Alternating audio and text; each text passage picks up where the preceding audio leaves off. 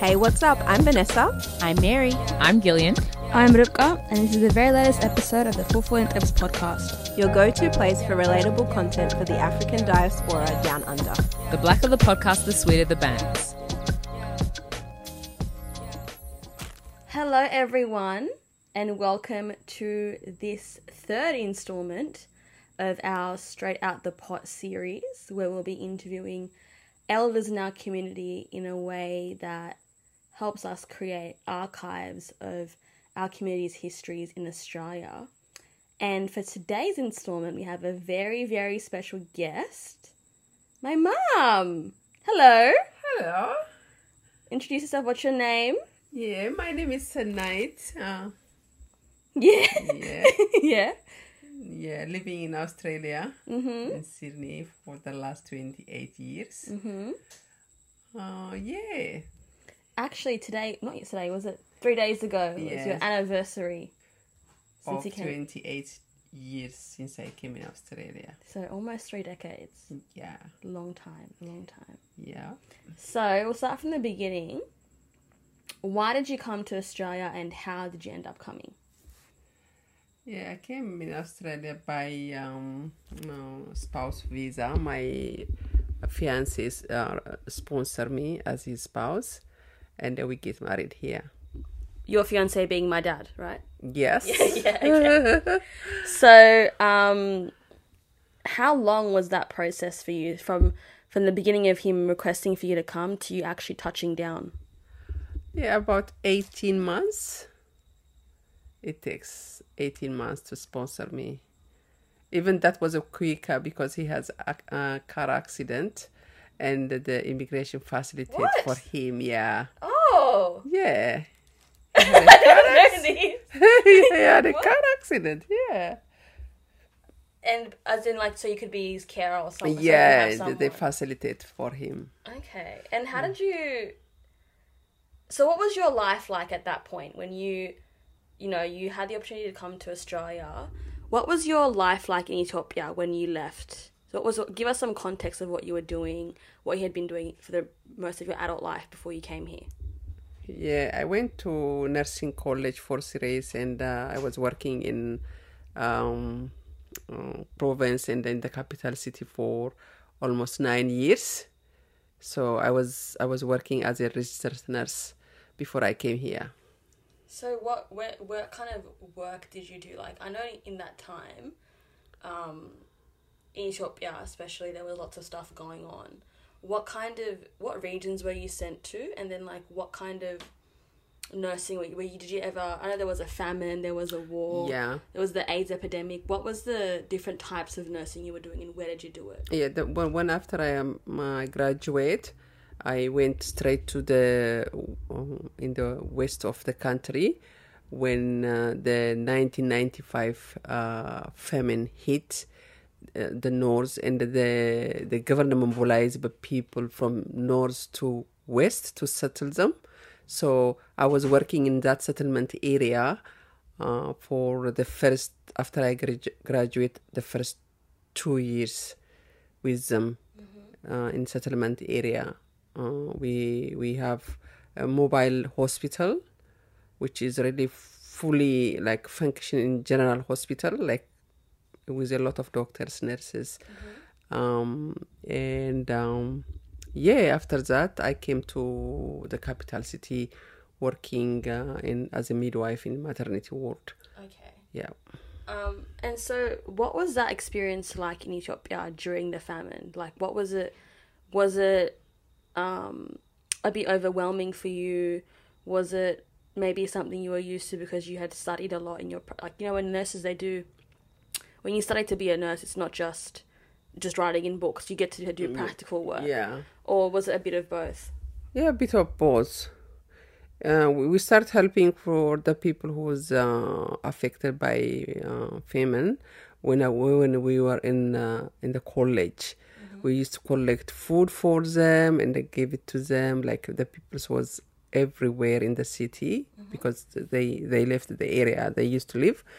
So since then we start helping them. Once I graduated and the government allocated me the, that area to help them. yeah, to, we used to have a feeding center for the kids uh, from uh, like under five mm-hmm. to give them supplementary food like um, um, like protein, high protein, high carb. We used to have a, a feeding center in, in like um, to help them to recover f- quick from the uh, the famine. Oh, okay. Yeah. So you had some experience with like malnourishment and stuff. Yeah. What would you say was bi- difference, the big difference or the big shock for you actually being on the ground when you're resettled to, was it so West Ethiopia? Yeah, West. So what's that region called? Wollega. Wollega, okay. Mm-hmm. So that's where you were settled when you were in the first... That was nineteen eighty-five? Yeah. Okay. And so you were settled there, allocated there by D E R G, which was the government at the yeah, time. Yeah. And so my understanding is, because it was a communist government, there were... Mm-hmm. Um, anyone with those certain qualifications was moved throughout the country according to the need. Yeah, like a soldier. They used to mobilize us as, like a soldier. Nurses, like... as a soldier, we always go like in very difficult place like war zone, uh, like as I said, settlement zone, mm-hmm. all that area we used to go. Especially when you the first graduate, the first three years, mm-hmm. you have to serve the country when you need it. Okay, and that's compulsory. Like yeah, that's compulsory. Of getting your qualifications. They don't even give you your degree or diploma. Oh. Yeah, unless you finish the serve. Interesting. Yeah. What do you think of that? Uh, that for the for the country, it's good because yeah. the like the in the in the country cost is you just trained and left the system. No, you have to serve the country. I like that part of the thing, okay. and I I serve it. Okay, yeah, mm. that's so. What like, that's what you're saying. So when you put in Wollega, mm. what was your experience like there when you ended up in in Western Ethiopia for the famine relief? Uh, yeah, it, it's a bit sad. Like mm. people, they couldn't get food. They get starved, and especially the kid, the, the young kids, and the mothers, the breastfeeding mothers. Mm. It's it, it was really heartbreaking. But uh, like we used to work twenty-four hours anytime they can call us because we used uh, we used to live in the premises. Mm. So anytime when they need us, they call us, and uh, we we used to travel place to place to check all the settlement area. Mm-hmm. If they need medication, like we used to take medication and check on every center. That they have a clinic in in uh, in every suburb. So yeah, we used to check. I used to travel with a group of uh, medical team. Mm, okay. At the same time, we check the feeding center, if any supply they need, any workforce they need, all that stuff. Oh, okay. So mm. your primary of your service, your national service, was with the famine relief? Yeah. Okay. Mm. And then, so you were in Wollega for two years? Mm-mm. Three years. Three years, sorry. Mm. And then were you moved for any other relief or just mainly, mainly the famine stuff? Uh, in general practice too, like in general nursing. When I was working in the hospital, I used to as practice as a general nurse. Mm-hmm. But when, when you relieve the famine, mm-hmm. yeah, okay. to support. And um, something else happened in Wollega as well, right? What happened? I met my fiancé. I mean, my dad, yeah, yeah. your husband now. Yeah. yeah. So how? Well, under what context did you guys meet? Yeah, he, he actually, he was working to with the agriculture minister because he graduated as a... Uh, agriculturist, mm-hmm. so to to help the people who was settled there how to harvest mm. yeah their own um, crop and this and that. So they he used to help them, like he used to work in that side of the uh, settlement. Okay. Yeah, I was working in the health side and he was working as an agriculture um, what they call it, um, agriculture or technician or okay. something like that. All yeah. right, cool. So after you like left that part, you went to Addis, and what was the gap between your reallocation to Addis after your service and coming to Australia? What was happening in the interim there? Yeah, I was working as a registered nurse in... Uh, one of uh, the biggest uh, referral hospital in Addis, in Addis Ababa, in the capital city, in the maternity ward. Okay, and then, so give me the context under, when did you get that call? How did that happen? How did you hear that dad wanted you to come to Australia and be with him? Yeah, the, um, he was in uh, in uh, university. He went back to finish his study, Bachelor of Agriculture. So in the meantime, there was a change of government. So because of that, he left the country. Mm-hmm. He left the country and he was in Kenya. So from Kenya, he got um, uh, settlement to to come in Australia. Mm-hmm. So he came here and he sponsored me as his fiancé. Okay. So how did he tell you that, that he wanted you to come? Did he? Were you in contact with him when he when he was in refugee and coming yeah. to Australia? So you guys were in contact? Yeah, we are in contact. So how did he, did he, was the whole time, did you have the understanding that you were going to eventually be there, or were you not sure? Like be to come with him to wherever he, where he was going? Yeah, yeah. I was sure. Okay. So he called you. What was your... Now, you come, for context, my mum comes from a place in Ethiopia called Harar, and you have lots of siblings. So you're already away from them. Yeah, since I, I was in college. Yeah. And uh, when I was working in um, province in the evening at this. Yeah, so you were yeah. away from them since you were pretty much eighteen. Yeah, yeah. So you're you they're used to you being away. What was their reaction when you told them, I'm going to Australia to live there? Yeah, they are a bit sad, but at the same time, it's uh, like um, being in third world country to go for like America, Australia, Canada, and that's a that's a good thing too. Like when you think it, when you are there, even though your family, they're gonna be happy, but at the same time, they're gonna miss you, and then you're gonna miss them. You feel mm. sad. Mm-hmm. So, in, in a bit of everything. Okay. Mm-hmm. Um, and what was like? What was your expectation of coming to Australia? What did you heard of, hear about Australia, and what was what were you thinking about it? Yeah, when I come, when I came, I was thinking because I already um, uh, studied nursing in uh, college for three years, and uh, with a lot of practice for working about nine years in my profession. When I came in Australia, and they're gonna take me straight to practice as a nurse. But I couldn't find it that much easy. Mm. Yeah, even to get in the course, to get this course, it was really difficult in uh, those time in nineties, very, very difficult. Mm. Uh, so I have to go to T E F again to do diploma of nursing. Yeah, yeah. And how did you like, how did you find it socially? Oh, the social is very shocking. Shocking. Shocking. Very shocking. You guys can see, my mum was literally sh- shaking her head, just saying shocking. Imagine. There was a few people, maybe less than ten people, uh, like the same background. Uh, like from our community? Yeah. yeah. And it's really, oh, you miss everything. You miss every part of your life. Like your friend, your family, your country, your culture, everything. Yeah. Yeah. So you boom like that. And then you have to crawl to get up from there. Yeah. So that's like, like typical homesickness, right? Yeah. Yeah. Yeah. yeah. yeah. Maybe I feel better after I have my daughter. Really? Which changed my life. Yeah. You think so? I always wonder what you were thinking having me so early, because when you arrived in what what day? March, March fourth I arrived in When Australia. Did you find out you were pregnant with me? Maybe in April. Yeah. You didn't even wait one month before. Oh, that... Yeah. So... You know, you were kind of forced to get up anyway. Mm. But what would you? How did you really cope in the beginning?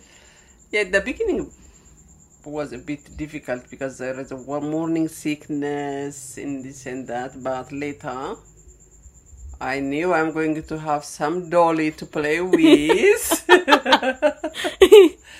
So I was expecting my daughter. Mm-hmm. It was a surprise. I don't know who, daughter or son. Okay. But like. I, I have somebody in my womb, so after I have her, I feel happy. So you felt, so a lot of women would actually be vulnerable to like postpartum depression in that instance. Yeah, I, I don't, I don't deny, uh, I didn't get that. Okay. Yeah, yeah. Because like back home, when you have a baby, it's big celebration, all the families around you, especially your mom always with you mm. to to make sure everything is all right with you. Look after your baby. You're not bothering, even you are not getting up. Yeah. For, um, from your uh, bedroom to do anything. Imagine here, all of a sudden, when you came out from the hospital, you have start, you have to cook for your family, you yeah. have to think about shopping, you have to feed your baby, everything. Mm. And my husband used to work long hours. Yeah, yeah. So I was by, I was by myself. Good. We, I used to talk over the phone, like, yeah, we used to pay a lot of money for phone. So yeah. Yeah, okay. Yeah. All right. Fair yeah. enough. But like, do you feel that um objectively, obviously we're all happy that I'm here now. Do you feel that maybe it was a bit too soon to have me, or mm. do you think that it helped you in some way? Like, which way yeah, do you both. think it is? Okay. Yeah, for in other side it, it was too soon because I don't know much about the, the like the, the lifestyle here. Mm-hmm. Uh, but at the same time, uh, to have uh, like to see my family growing up and I have somebody to talk to play with, I'm happy. So it was she's yeah. so good. She never annoyed me. She's a good baby. She slept all night. She didn't bother me to wake up at the middle of night to feed her. She mm. slept and yeah. Okay. All right. So you think it, it was kind of therapeutic in a yeah. way. Yeah. Yeah. Um, how about, let's go back to like what you, what you found challenging socially and I think family wise as well. Cause I remember one time you told me that your mum, when she was pregnant, she had like, I think it was eleven children. Mm. And when she was pregnant, it was from like the six month mark. Her mum or your grandma and your aunties would come and look after yeah. her. She wouldn't have to do anything. Nothing. But with your pregnancy, that obviously wasn't the case. No. Yeah, no one here, so I have to look after myself. I have to, I have to prepare myself. So that was a bit hard. Yeah. yeah. And was it you working throughout your pregnancy with me? Yeah, I used to work casual till maybe five months. Mm. Yeah. Okay. And so between the process of like of having me and then getting that qualification, um, when did you actually start working in your field again? Yeah, after I have you, uh, when we were eighteen months, I went to English class. Mm-hmm. So I did my English class that was compulsory. Okay. Mm, like non-speak, uh, non-English speak background. If you are, even though you speak English, you have to go for five hundred ten hours English class. Wow. Yeah. So I did that, and uh, after I did that, so I went to go to T E F. Okay. All right. Yeah, one year. Oh, and while I, while like I was doing for uh, looking for courses, in the meantime I fell pregnant for the second baby. Okay, and that's my brother, yeah, obviously. Yeah. And so, did that stop? Did you stop for a while, or did you continue? Yeah, but you know the pregnancy test. I did my exam in September, waiting for the result. In September? The, yeah. Okay. So, yeah, okay. Yeah. So, I get, uh, I was, I did my, my exam and uh, I, I was waiting for my, the result. So, in the meantime, I have, my test was positive for pregnancy. Oh. I just keep quiet and uh, I passed the exam and I start my course. Mm-hmm. So, I didn't say anything with the, co- the, the, the the college. I didn't yeah. tell them anything. When when my tummy growing and one of the the director, she called me once uh, in her office and she asked me, is this a planned pregnancy? I said that this no, but it happened, it happened. I make the, the pregnancy continue. Mm-hmm. So, okay, once you finish your um, class, mm-hmm. uh, before you start practical uh, area. Yeah, um... What was that? Yeah, I I talked to the um, the principal. Um, that was in planned, but it happened. I, mm. I keep the pregnancy. She said to me, okay, you finish your theory side of your course before you start practical. Go for your maternity leave, mm-hmm. have your baby, stay with him. Next year you will start in practical area. Okay. So I went for maternity leave for ten months and uh, back to my course and finished it. Okay. So how old was how old was my brother when you Restart? when you restarted? Yeah. ten months ten months old. Yeah. And you had to put him in childcare? Yeah. Was that, did you find that difficult? Yeah, it was really dif- difficult. Yeah. Was it because he was a, because he was a weepy baby? yeah, yeah. I was obviously a much more easier child. He was a yeah, bit more crying, a bit more. Crying, suki baby, mommy, mommy, yeah. Yeah, but once I finished my course, I didn't go to a full-time job. I just went, stay in casual, casual position. Um, looking after my babies till they start school, things like that. Okay, okay. So, what was the co- obviously our community now? Like sometimes I see a Habesha person in the street, and I don't even know them. It's mm-hmm. like so, it's so wild, right? Yeah. Whereas before, like it's like every Habesha in this city, I knew them, mm-hmm. and the the dynamic has changed. Everything has changed. Describe what the community was like in that early time when me and my brother were young and you you had just come here to be with Dad. What was the community like at the time, and what was the relationship that you had with yeah, them like? The community is different at this at that time. Very small community. Uh, we look at like each other like a family. Mm. We're very close. We always there if somebody need help, or we, we know like what's what's going on in our friends like. Mm. Every anyone sick or have a baby, uh, somebody lost uh, some loved ones, and this and that. We know each other, mm. but still the relationship is still like it's not the same. But but still we keep it on touch. The mm. people who was uh, there at, the, at that time, but now the community is growing, very growing, very big. We don't know even who is who. Mm. Yeah. And in in that time, I think that was a huge part of your support system when you were pregnant with me and, and my brother, and yeah. when we were really young, was them. Yeah, that is a, it's a good relationship. Like we are always support each other. Everybody was in my place. I never cook. Like maybe after I have my baby, one month, people comes with the food and they come to help me with housework, things like that. Mm. Yeah. Okay. Um. So obviously, you know, at this point when you had finished your course and stuff, you had been in Australia for a few for a few years, and then you really started to work. And but I guess working is when you really get to see a country the way, like the social side, because mm-hmm. when you have your kids and stuff, you're at home kind of, and you have your community. Mm.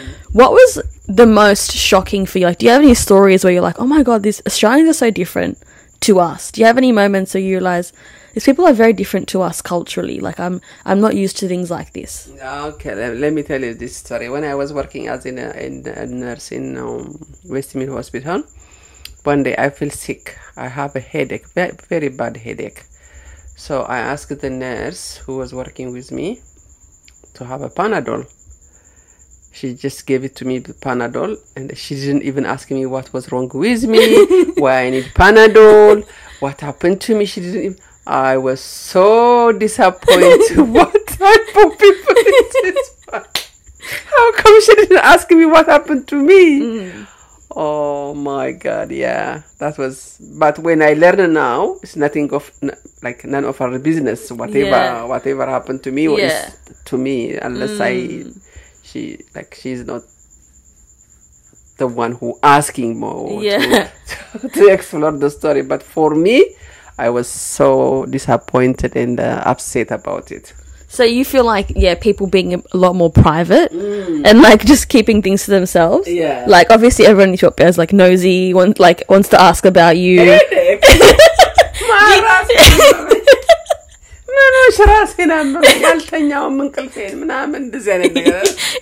oh, sorry. In, in English, what she said was like, when you in Ethiopia, they'd be like, "What is wrong with you? Why do you have a headache? Oh, I didn't sleep enough, or I have this issue." Whereas it's just like you just cut off. Yeah. If I want a Panadol, you just want a Panadol. That's it.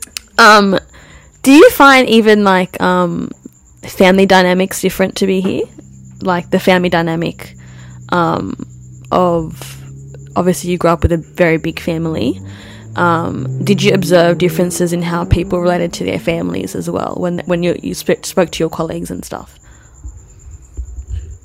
You mean like the the family, uh, the the one in back home, or so the differences between like when you talk to people from Australia about how their relationship is with their family, mm. between the relationship you've always known to be in your families and the families back in Ethiopia, did you ever observe any differences? Not really. No. Yeah. You think that people in Australia are the same? Yeah, yeah. We came, like, when you see it, even though we came from the same country, mm-hmm. when you know each other, we have a different background, like a different culture, mm. uh, different mentality. And, and uh, like, as you know, Ethiopia is a very big country.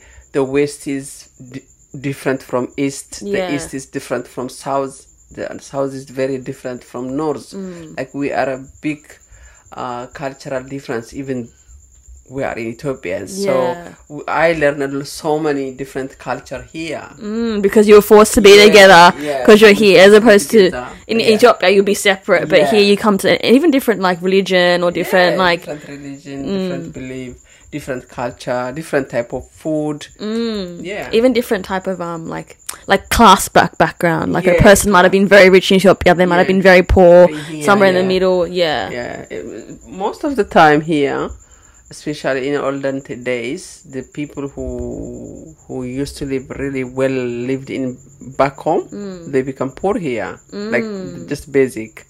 Because they can't handle how to grow because they came from the top mm. here from the bottom. Yeah. Unless they're really, really resi- resilient and uh, stand up for themselves, do some study and work hard, they're going to be poor. So, yeah, most of the, it happened like that. Yeah. So you feel like, yeah, oh, fair enough, fair enough. Um, what about, like, in relation to, you know, you spent, you spent, I think it was how many years? Uh... I was five, so when we went to Ethiopia the first time. Mm. So you would have been here for six, seven years when we went. Mm. When you went back for the first time, how did you feel? Yeah, I feel happy mm-hmm. that to meet my family and that to go back in, like, your own country. Yeah, I'm... Uh, uh, at the same time, I feel I miss so many things again. Mm. Like when I compare from here to there. Yeah. Yeah. We, like, you feel, you can tell, you feel so many things. You miss so many things. Like events in your family's yeah, life events, and things of like, like somebody passed away, you are not there. Somebody get where, uh, married, you are not there. Mm. So they tell you the story, this happened, that happened. Mm. Even back that that days, it's not easy to talk over the phone here. Like yeah, now. you had to you had to yeah. scream on the phone, yeah. and they pay a lot of money. Mm, you yeah. have to do phone card and yeah, stuff. Phone yeah, phone card, and if you Telstra took our money, a lot of money. yeah. So. Did you? I remember when I remember really vividly. Uh, I think the first time I went was because your sister was in a car accident. No? Yeah. Yes, yeah. And I remember, obviously, you would have been emotional seeing her, but you were, I remember very vividly, we, I was, I don't know what to do because you were just very emotional straight away. Mm. What was your thinking when you, or how did you feel what that made you so emotional when you first saw your sister? Yeah, the, the, the accident was very big accident. She, she, she was lucky to be alive. So when I saw her standing up in front of me mm. to greet me, and it was a very emotional time. Like I, I, I was thinking like, oh, she was dead, and but she's alive. Yeah. yeah. yeah, yeah. So obviously you've been back a few times now. The first time was obviously just quite close to when you immigrated, but the second time, um, the third, fourth, and the most recent time being a few months ago. What would you say are the most, the biggest changes you noticed in Ethiopia since you left almost thirty years ago? You mean the recent experience? Yeah, or? I mean, what you've, all the, all the, all the changes you noticed. Yeah, the first time when I go back, um, like the, the family love is still there. Everybody's looking after you. They tell you they miss you and they ask you how you're doing and this and that. But when the second time I go, uh, first of all, the population is different. Like, they're growing fast. A lot of people you see on the street. Um, and, uh, like, um, no one bothers about you. Just, they just, they just, uh, or everybody think like you are a millionaire here. And they're expecting to give them money. Even whatever you do for them, they don't appreciate. They expect more. And they ask you, you do this, you do that, uh, how to get money here. They, they think they knew how to mm. get money here. Or they, or they already knows the information, and they try to tell you how to work and how to get money. Anyways, a bit different the second visit, but since then it's all different. Mm. Now it's completely different. No one care about you. Everybody's living his own life. But the lifestyle they, they change it too. Is uh, life is getting tougher. So everybody's focusing uh, on each on, on themselves. themselves. Yes, yeah, so they're becoming. Like, they don't see each other, even though they live in the seat, the same cities. They don't even see each other for unless something serious happen. Mm, so they're not as. Probably like becoming a bit more like here, mm. like just not as family oriented, like, more yeah. individualistic yeah. and stuff. Yeah. Hmm. Interesting. What do you think is the reason? Just because of life getting tough? La- life, life is getting tough, and um, like people's living, um, it, like it, it looks like a competition. Mm. Like they compete each other. Yeah, the family value is getting lower. Well, interesting. Mm. Interesting. So bring it back to, to here, um, what about, like, I know that you had that very, very quick jump into motherhood and, like, were you still missing your family? I know the worst of it was probably when you first came, but do you still miss, or did you still miss when you were b- raising us up, and to this day, do you still miss your, or do you feel like you've adjusted to life here? Yeah, I pretty pretty much adjusted my life, like especially when when my kids grow up, and uh,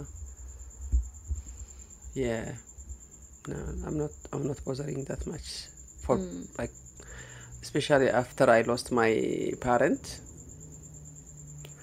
I just I just my life here. I always think to go back, but yeah. no, no. So if you feel like like the kind of the, ma- the magic's lost once your parents passed away, like mm. there's no more, there's nothing appealing of going back yeah. to you. Yeah, like not even to. Do you know what's interesting to me about you? So my mum has a, a younger sister who's only two years younger, and who looks like her bloody twin, literally, and they're very close. Even though like it's been thirty years, you and Ida are still so close. Yeah. How like you're like glued to each other, even though you're moved from different halfway around the world. How did you maintain that relation, like that closeness? Yeah, she's uh, I can't like I, I don't have any word to explain about her, like to express about her. She's so good to me, like to everyone in the family. Mm. She always like uh, she's our keeper. She always keep eye on everybody. She keep eye on me, um, she helped me, she, even she talked to me uh, almost every day. Mm. We talk, and if I need something, she get it for me. I say a word, I want this one, mm. she already get it for me. Mm. And then she send it to me by post, by people, everything. She tried to make me comfortable here. Mm, okay. And do you think that actually speaking to her was probably a, a coping mechanism, like being yeah. able to talk to her? Yeah, she, was good. She shared all my life, whatever mm. happened to me, whatever, whatever. I I used to like. I, I still talk to her. Yeah, no, I think even even more now because you can use uh, face uh, WhatsApp and WhatsApp, yeah. Facebook and all that. You can yeah. talk to them more. Mm. Um, what else would you say are your other coping mechanisms, especially in those first? Those first few, like, years when it was really tough, like, you just came, then you had me, then you had my brother. What would you say were the best way you guys used to cope with what you were, like, dealing with as an immigrant? I don't understand. Like, what was your coping mechanisms? Keep myself busy. Like, keep myself busy and, um, yeah, I pray. I always every Sunday go to church. Mm-hmm. Um, I, I like actively uh, like practicing in my church, like involving in every event in the church. Um, yeah, and talking with my family, like mm. yeah, mm. whatever happened, what I, whatever I felt, I used to talk with my sister. Okay. Um, for those of you who don't know, my mum is also a nurse from your Thai nursing career. I think now it's been from when I was nine, so eighteen years now that you've been in mental health. Yeah. And in your work as in the mental health field, do you feel like you've gained some understanding about certain things, and you know what goes on in our community, and what even has gone on for you, like? Even having a word for certain things like anxiety or blah blah, like what have you? Would you have? Would you learn? Have you? Would you say you've learnt from your time as a, in in the mental health field about your own experience? Yeah, I learned a lot of things. So like, my work helped me for myself mm. to cope in so many ways, like to handle stress. Um, yeah all the the basic cause of mental illness, uh I learned a lot, and uh, just I used it for my own, like take it easy mm. and um yeah all that stuff. mm-hmm. I'm yeah it, it helped me working in mental health. yeah, yeah. um do you do you now, knowing what you know about mental health, do you look back at certain things that you've experienced or that you've seen people yeah. and realize do you, and what do you think is really common in our community? Postnatal depression, mm-hmm. which the people they, can't, they they don't want to talk about, even they don't know, maybe mm-hmm. they don't know what's happening to them. Yeah. So uh yeah uh, to be honest, even back home, uh, when uh, when I saw the our family, how like our people, how to support each other during the pregnancy and the maternity time, that was like they scared they're gonna get sick. mm. Yeah, so even here it's more common. yeah. But maybe some of but very few of them, they continue having depression. Oh, okay. Yeah, once they get out from the maternity thing, mm. they get better. Okay, okay. Yeah. What about things like P T S D? Do you realise that, like, probably when you look back, that probably a lot of people in our community or people that you grew up with um, that experienced a lot of the things that were happening in Ethiopia at the time, do you realise that that's common? Yeah, because um, a lot of war in our country, uh, a lot of things, really bad thing happened. But on this post-traumatic stress disorder, I think it's depending, it's up to the individual who's uh, susceptible to mm. get affected by that. Mm. Other than that, for our people, I think every, like most of, like ninety percent of the population saw something bad in lifetime. Yeah. Yeah. But who who's who you think affected? Mm. N- not much. Why do you think that is? Like, why do you think that we have, like that there's more resilience?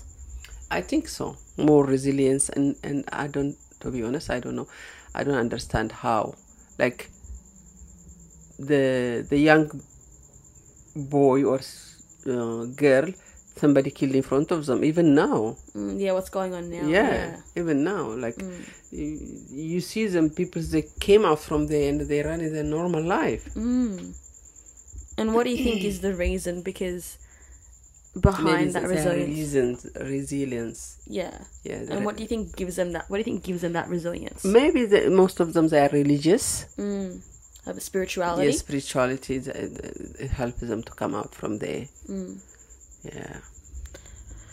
What about in terms of like what you see in in issues that you see here in the communities, even in the families that live here but are from our community? Um, not even necessarily just Ethiopia, Ethiopian people, like people of all different immigrant backgrounds. Mm-hmm. Were you surp- before you started your mental health, like working in mental health, were you surprised at the diversity of backgrounds that were being treated in in the, like, were you surprised that people from, like, because I think sometimes people think that it's a white people thing. And were you surprised when you saw the diversity of people when you first started working in mental health? Mm, Not really. Okay. No. Um. Yeah, of course, like uh, you see diversity, but at back those days when I start working in mental health, most of them they're, they're white people. Oh, back then. Yeah. When did the in- increase start? Recently, and the that time is really genuine mental he- mental health. Like, mm-hmm. But these days, for like from ten, fifteen years back, mm-hmm. it's mixed, drug induced. Oh, okay, okay. So recently, like back ten years ago, start seeing especially African. Mm. Um, Asian, of course, Asian, few Asian, I used to see them, but mm-hmm. more uh, African, like recently. Getting into Getting drug-induced stuff. Psychosis, they, they mix, even though they're diagnosed with uh, mental illness, they still mixing with mm. drug. Mm. Or it, it starts with drug-induced psychosis. Oh, wow. Yeah. And you feel like that's been, a, like, yeah, in the last ten, fifteen years. Mm. Wow. Do you feel like there's... any reason for that, or do you feel like they just got, they've gone the wrong way, or what do you think is the cause? Oh, like it's different. It could be different, for sure. It's different. Like uh, uh, if if they came from home, like if they born back home and they come here, mm. that cultural shock. Yeah. And uh, if they born here, maybe the the acceptance, like bullying at school. Mm. And uh, the family, like upbringing outside white style, mm. inside their background style, mm. so they get confused, they don't see themselves where to stand, mm. so all that uh, stuff contribute to the uh, the thing happen to them.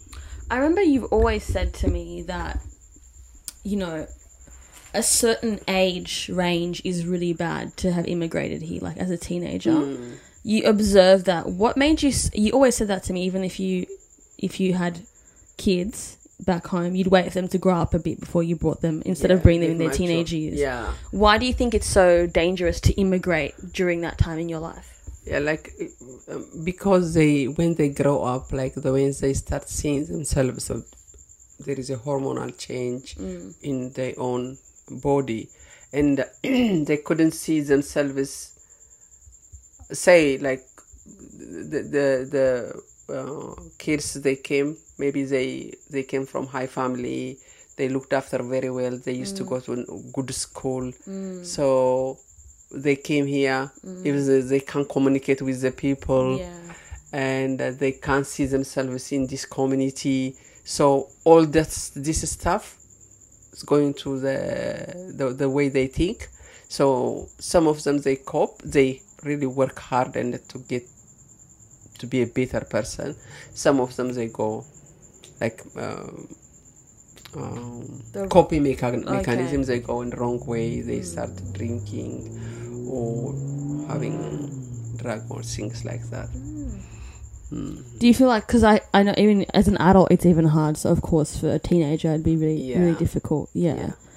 Um, what back to, you know, your immigration, what did you see from Australia that you really liked? Or that you've you've come to appreciate? Maybe you didn't like it in the beginning, but now you realise that it's a good thing. Yeah, the, the country has the system already established to support the people. Yeah, whether you work or not, like the government supports in any way. Um, they help you with uh, if you want to work, they support you. If you want to study, they support you. Mm. If you get sick, they support you. If you are not working, they still support you. So they they have a, a good uh, system established uh, to support people. Um, as long as they use it in like in good way. So the stru- the actual um, the actual structure of the country mm. that has a system. Yeah. Something that a lot of my friends find really frustrating, even though we love going back to our countries, is the fact that nothing works properly. Like yeah, corrupted. Corrupt- not just corrupted, but even just the time, the service, it's just disorganized. Yeah. I think that's definitely a big problem in a lot of third world countries. Yeah, before they the establish that type of system, the population is growing very fast. Uh, I mm. think everything is disorganized. Yeah, yeah, yeah. It was it grew too fast to catch up to it. Mm. Yeah. Um, what else do you want to hang up? What about, like, you know, seeing differences? Do you find it difficult when we were growing up to understand me and my brother? Like, that we, did you feel we were very different to you? Like, you couldn't understand the way we were? Yeah, you, you become far. Like, I don't understand you. Because, like, as a family, you joke around, you say things. Uh, even they don't bother. Like, we never bother. But here, I'm very sensitive. No, I mean... He says this to me. He says this to me. She pick on me. You bully me. Okay, even when we were young? Yeah. Guys, a look of disgust on my mum's face right now. Yeah. Okay. Can you name it? Can you name a time when we were young that really surprised you and you're like, oh, they're so different to me? Not very. Like, when after you turn a teenager... Yeah. yeah teenager, you start no, no, no, no, no. Uh, you say something to me, you, you did this, you did that, that, yeah, something like that. But like back home, no matter what my mom said, even I don't remember. That's because she beat it out of you. She beat me, she give me headache, what, even she talk with her eyes, do this, do that.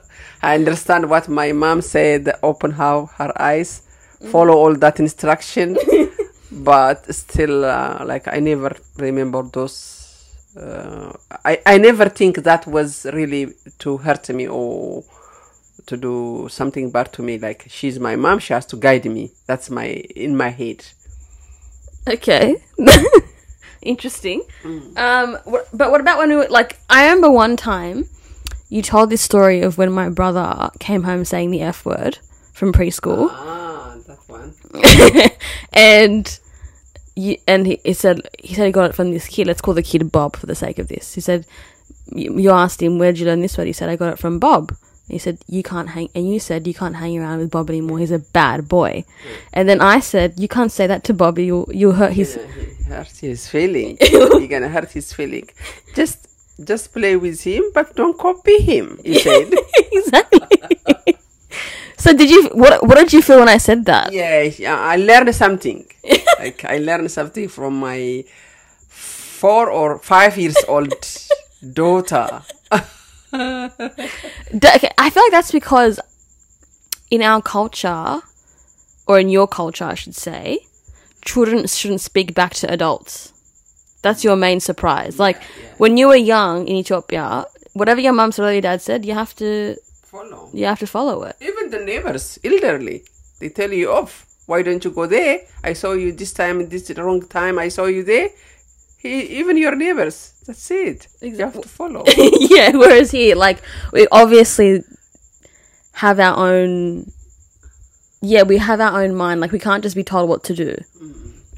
Did you find that challenging, or did you just adjust to it? No, I have, I uh, I just now like I just I have to I have to adjust on this way, because this is the way they grow up. Mm-hmm. This is the way they see people's doing it. Mm-hmm. So yeah, I have to follow up. I don't need to tell them what to do. Okay, fair enough. Fair enough. Well, all in all, what would you say have been, you know, the most? I'll start with the, with the most challenging part of immigrating, and then the most rewarding part of immigrating to Australia. Mm. Challenging is all the life is challenging. You have everything. To, you have to, you have to do work from cooking, cleaning. Everything is challenging because everything you have to do it to to yourself. Oh, so cooking and cleaning and stuff is challenging. Yeah. Start from there. You, you have to do everything. Babysitting, taking to school, bring them back, take them to activity, make them study, do the homework. All this by yourself. Like you, you and your partner have to, you have to share. There's no like village to help you. Is what you're no, saying? No, yeah. You can't, you can't hire even to help you somebody to work in the in the house. Yeah. Yeah. Because you're obviously in Ethiopia, you're used to having, if you're middle class or above, you have some kind of house help. Yeah. Even uh, when it's really hard, you can hire somebody for the day or two. Ooh. Like even though you don't have um, um, a servant in the house, housemaid in the house. Anyways, um, yeah, you have to be everywhere uh, while you are here. On the top of that, um, you have to support your uh, family back home. If they need support, they're expecting from you. Mm. Uh, so, yeah. That's, that's the most challenging. Is the most challenging. What about rewarding? Rewarding, yeah. I realize now, like, late my... recently, because if if you what just now after twenty-eight years, you just you just realized like, if I don't work, I'm, I'm not going to starve. uh, I have something something okay, yeah. Uh, other than that, nah nah that's it. The rewarding is maybe you can live without working. Okay. Mm. Okay. And finally, last part, what if someone, if you could speak to someone, to a young Ethiopian person who's bought their ticket, ready to go to Ethiopia, they're flying out tomorrow, what advice would you give them? The one they born here? No, a, a person in Ethiopia g- b- leaving to come to Australia. Oh, okay. What advice would you give them? Yeah, be open-minded. Don't don't see the, the, the, the current situation. You will get over this hardship, like you'll adjust and you, but take it bit by bit. Don't take everything at all at once. So you will get there. Mm. Interesting. Okay. Well, thank you so much for coming, Mummy. Nice chat. Find out some new things about you as well. My pleasure. Thank you. All right. Say bye. Bye.